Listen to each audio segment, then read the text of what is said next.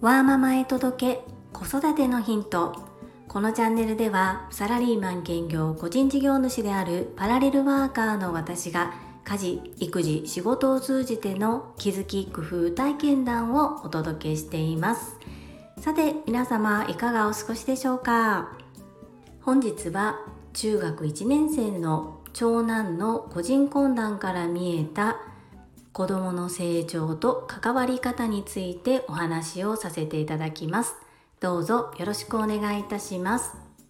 先日長男の中学校で個人懇談がありました。その際主な話は成績のことになります。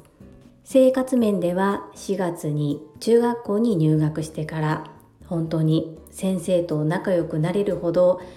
しょっちゅう電話をいただいておりまして男の子ならではと言いますかまあ、男子校に行っておりますので特に女子の目がないというところで男の子同士ちょっかいを掛け合ったり、まあ、いろんなことがありしょっちゅう先生から電話をいただいて本当に学校の着信があるたびにああまた何かやってるというふうに思いながら電話に出ておりました。ここ最近は少しそれが落ち着いてきてまあ、学校の生活にも少し慣れてきてようやく落ち着いてきたのかなというふうに思っておりました。実際に学校で先生と話をしてみると生活面はだいぶ落ち着いてきたようです。そこで今度は成績の話になります。今回の定期考査の成績はうちの長男はあまりよくありませんでした。そしてかなり強化によって差が出ております。今回息子の成績が芳しくなかったこと原因はいくつかあります。でそこを今親子で分析している最中なのですが私が見えている部分そして今後親として関わっていきたいと思っていることについて今日はフォーカスを当ててお話をしていきます。まず学校が求めていることそれは先2週間分の宿題は前もって出している。なので自分で計画を立ててその提出期限に間に合うように自分でスケジュールを組む能力そこを求められています。話を聞いてみると自然にそれができる子もいればなかなかできない子もいる。失敗を経てできるようになるのでできるだけ親は声をかけたり関与しないようにというのが学校の方針でした。まあ一度言われた通りにやってみようと思って私は今回一切口を出さずほったらかしました。結果惨敗でした。要するにうちの息子はその方法で自分で全て考えて自分で計画を立てて期限に間に合うように宿題をするっていうことができなかったということになります。まあ全て最初から親が手伝ってしまっていれば自分がどこが弱いということもわからない。なので今回はこれはこの経験で良かったのかなというふうに私は思っております。息子も息子なりにショックを受けておりますので今後では一人で計画を立てて自分で実行していくためにどうしたらいいのかというところを今2人で話し合っております。話し合うと言ってもやはり失敗している息子からすると引き出しがありません。なので私がどのように考えこういうふうにするのはどうかなという提案をいくつかしております。そして提案していたものを一緒にやってみたりしています。そしてやってみてどうだったか、このトライアンドエラーの繰り返しで、うちの子に合う勉強方法、うちの子に合うスケジュールの立て方を、まあ私の中では中学校2年生になるまではしばらく伴走しようと思っており、そしてその伴走中に自分で考えて自分で行動することができる力をつけれるようなサポートをしていきたいというふうに思っております。1から10まで全て親があれしなさい、これしなさい、あれはどうなの、これはどうなのっていうふうに声かけるのではなく、このスケジュールで動くためにはどう動けばいいのかなっていう自分で考えてやってみるっていうことをさせてみたいなというふうに思います。そうさせつつも、まあ、私がこれがいいかなこの子にこれが合うかなっていうふうに誘導する形で一度やってみようかなというふうに思います。というのは、まあ、少し偉そうな発言になるかもしれませんが今サラリーマンとしてお勤めさせていただいている会社に入ってくる新入社員の方も言われたことはできるけれども自分で考えて行動するという力がとても弱いように感じております。これはやはり小さい頃から与えられるだけでやってきた場合にそういった癖がついているのかなというふうに自分の息子を見て思います。なので少しでも自分で考えて行動できる人になってほしいなと思いましてそして全体を見て今自分がどの地点にいるからいろいろな期限に間に合わすためにどう動かなければならないかどう動くことが大切適切なのかということを学んでほしいなと思いまして怒るとかではなく一緒に寄り添って伴走していこうというふうに考えておりますさあこれが吉と出るか凶と出るかそして結果としてどのような収穫があるのか分かりませんが今のところ息子も自分で痛い思いをしたことが原因で少し母の話も聞いてくれるようになっております。というのは年齢的にもなかなか難しい時期で反抗期や思春期が混ざり合っておりますのでまあね身内の言うことをどこまで聞くのかっていうところもあるんですけれども自分の中では大きな失敗をしたというふうに思ってくれているのでこれがチャンスかなと思って私も一緒に寄り添っていきながら親育てさせていただければ嬉しいなというふうにそういう気持ちで取り組んでおります。最初から完璧にできるわけないんですよね。今までやったことないことです。失敗したことがきっと彼のプラスに働くと信じて私も一緒に学んでいきたいというふうに思っております。自分の我が子といえど、そして子供といえど考え方、そして物の捉え方は十人十色だと思います。その子に合ったやり方、一番きっと見つけやすいのが親である私かなというふうに思いますのできっとできるそう信じて寄り添っていきたいというふうに思っております。皆様の参考になれば幸いです。それでは本日もいただいたコメントを読ませていただきます。テニスバカさんからです。樹里さん本日も素敵なシェアをありがとうございます。自分の体に違和感を感じるすごく大事ですね。私は疲れるとすぐ胃に負担がかかるので食べるものに気をつけるようになりました。そして大事なのは睡眠。仕事終わりのテニスの練習でどうしても睡眠時間が短くなるので現在は昼寝でカバーしていますが抜本的な生活の見直しをしないとなと感じる今日この頃です。テニスバカさんコメントありがとうございます。そうですよね仕事終わりに自分の時間を持つとなるとどうしても睡眠が短くなってしまったりすることありますよねおそらく毎日テニスをされているわけではないかなと思うのでテニスをしない日はもう少し早く寝るとかとご自身も書かれているようにこう生活全体的に見直しっていうのもしてみるといいのかもしれませんね。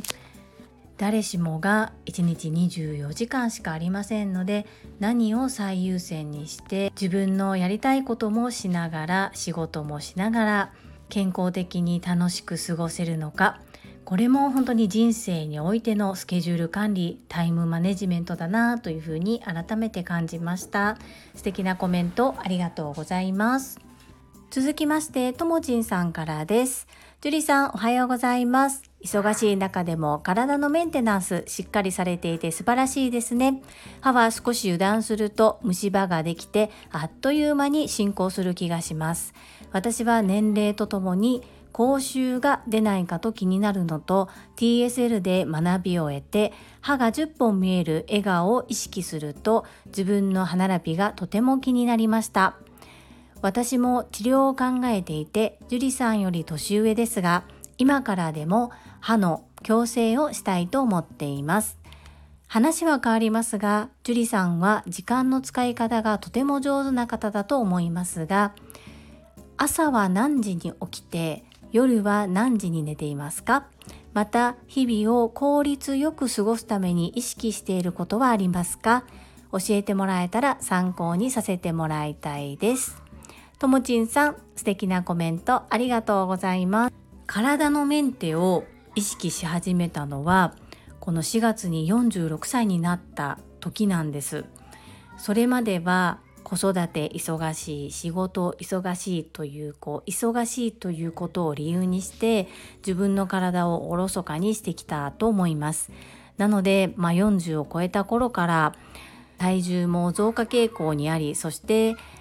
自分で気づいてはいるものの見て見るふりをしてきたように思います。ですがやはりやりたいことをやる。って決めたからにはそれをできるだけの体力も欲しいなと思いますし欲張りですが子どもたちとも楽しく過ごしたいなそんな風に思いまして、まあ、少しずつでもできることをと思って運動をこの4月から始めました。そして歯のメンテなんですけれども実は私右の上の前歯がありません1本。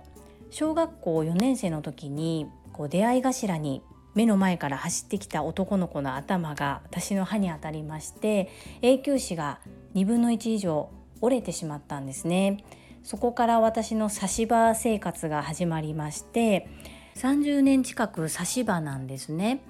今の差し歯は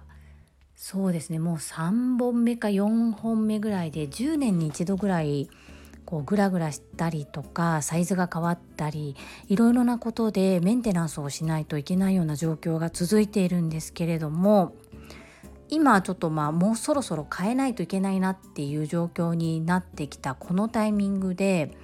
少し前歯が降りてきて下に下がってきていてなんかねこう今自然に笑ってもそこ1本だけがちょっと浮いてるような感じになってしまっているのとコーヒーやお茶を飲んでいると歯に着色しますよね。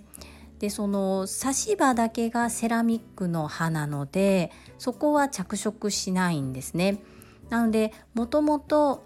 差し歯を入れた時には周りの歯の色に合わせて入れていたので全く違和感がなかったのに年月が経つことによって本物の歯の方が着色が進みそしてその1本だけ差し歯の歯だけが綺麗な状態になって逆にそれがズーム会議とかですね自分でとても気になるようになりました。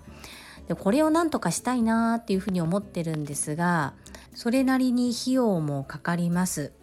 なのでそこは本当にどうしても直さないといけなくなった時ということにしてもともちんさんが気にされている口臭とかもやはり歯周病が原因だったり虫歯が原因で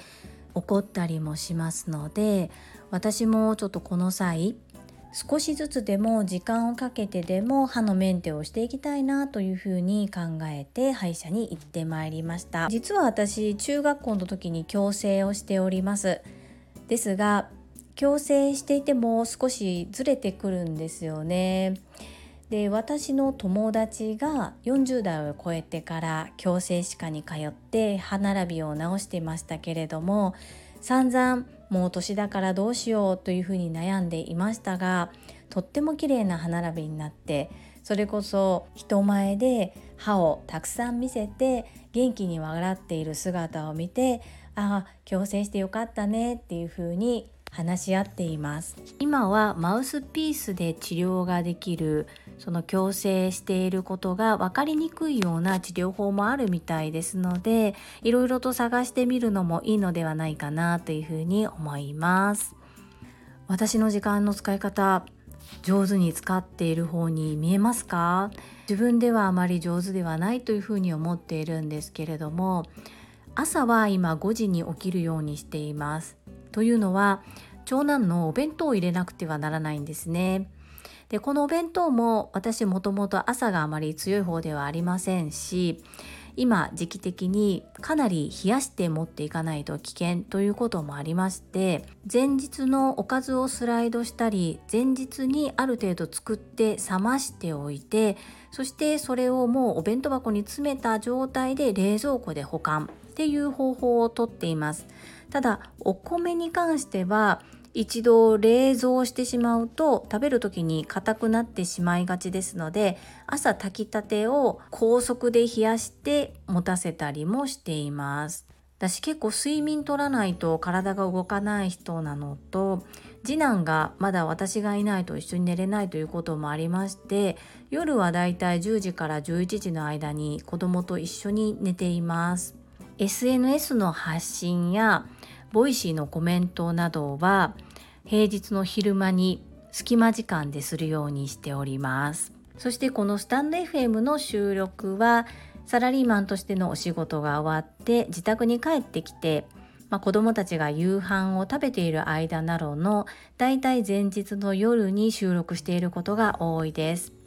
今でこそスタンド FM さんはタイマー設定ができるようになったのですが私がこのスタンド FM を始めた300日前頃はタイマー設定という機能がありませんでした。なので配信時間もまちまちだったんですけれども今はほぼ毎朝6時に配信するようにタイマー設定をしています。日々を効率よく過ごすために私が意識していることや考えを変えたこと。これは完璧を求めすぎないというふうにしました。例えばお弁当一つにしても私は冷凍食品を使いません。できるだけ成長期の子どもたちに添加物を取らせたくないからです。もうここは私のこだわりなので譲れないんですね。じゃあすごく凝ったものを作っているかといえばそういうことではなくって発酵調味料発酵食材などを利用してこう食材のうまみを最大限に引き出せるそんな工夫はしていますけれどもお魚切って調味料につけるだけお肉も切って調味料があれば美味しくできるみたいな感じで魔法の調味料のように使っております。一つ一つのおかずはそんなに手の込んだものではなくって大したことをしてないんですけれどもそれでも子どもたちにとってはまあ、お母さんの味ということで喜んでもらえますね。不思議なんですけれども。でまあ自分の中でこう一つ決めたことは筋を通してやりきっています。ですがそれ以外のところは割と手を抜いたりもともと結構完璧主義なんですけれども特に子育てに関しましては完璧主義を手放しました。そしていろいろな部分本当に限られた時間しかありませんので自分のことも大切にしながらある程度手を抜くっていうことをしだしたら割とうまく回りだしたように思います。そして子どもたちにもできるだけ自分のことは自分でするように持っていくようにしています。まだまだできないこともありますのでうまく回らないこともあるんですができない自分を責めない。そして完璧主義を手放す。それで私はすごく気持ちが楽になって自分時間も本当短いんですけれども作れるようになりました。自分時間ができるとこう心が満たされます。なのであまりちょっとしたことでイライラしなくなりました。これはプラスの効果かなと思って今後も続けていきたいというふうに思っております。あまり参考にならなかったかもしれないんですけれどもそんな感じで動いております。ともちんさんもまた歯のメンテ何をされたのか決められたら是非またシェアしていただけると嬉しいです。そしてここ最近私の過去の配信も含めてたくさん配信を聞いていただきましていいねもたくさんいただきましてとっても嬉しいです。ありがとうございます。本日も最後までお付き合いくださりありがとうございました。最後に一つお知らせをさせてください。タレントの美容研究家忍者みやゆうさんの公式 YouTube チャンネルにて私の主催するお料理教室ジェリービーンズキッチンのオンラインレッスンの模様が公開されております。動画は約10分程度で事業紹介自己紹介もご覧いただける内容となっております。概要欄にリンクを貼らせていただきますのでぜひご覧くださいませ。それではまた明日お会いしましょう。素敵な一日をお過ごしください。ママの笑顔サポータージュリでした。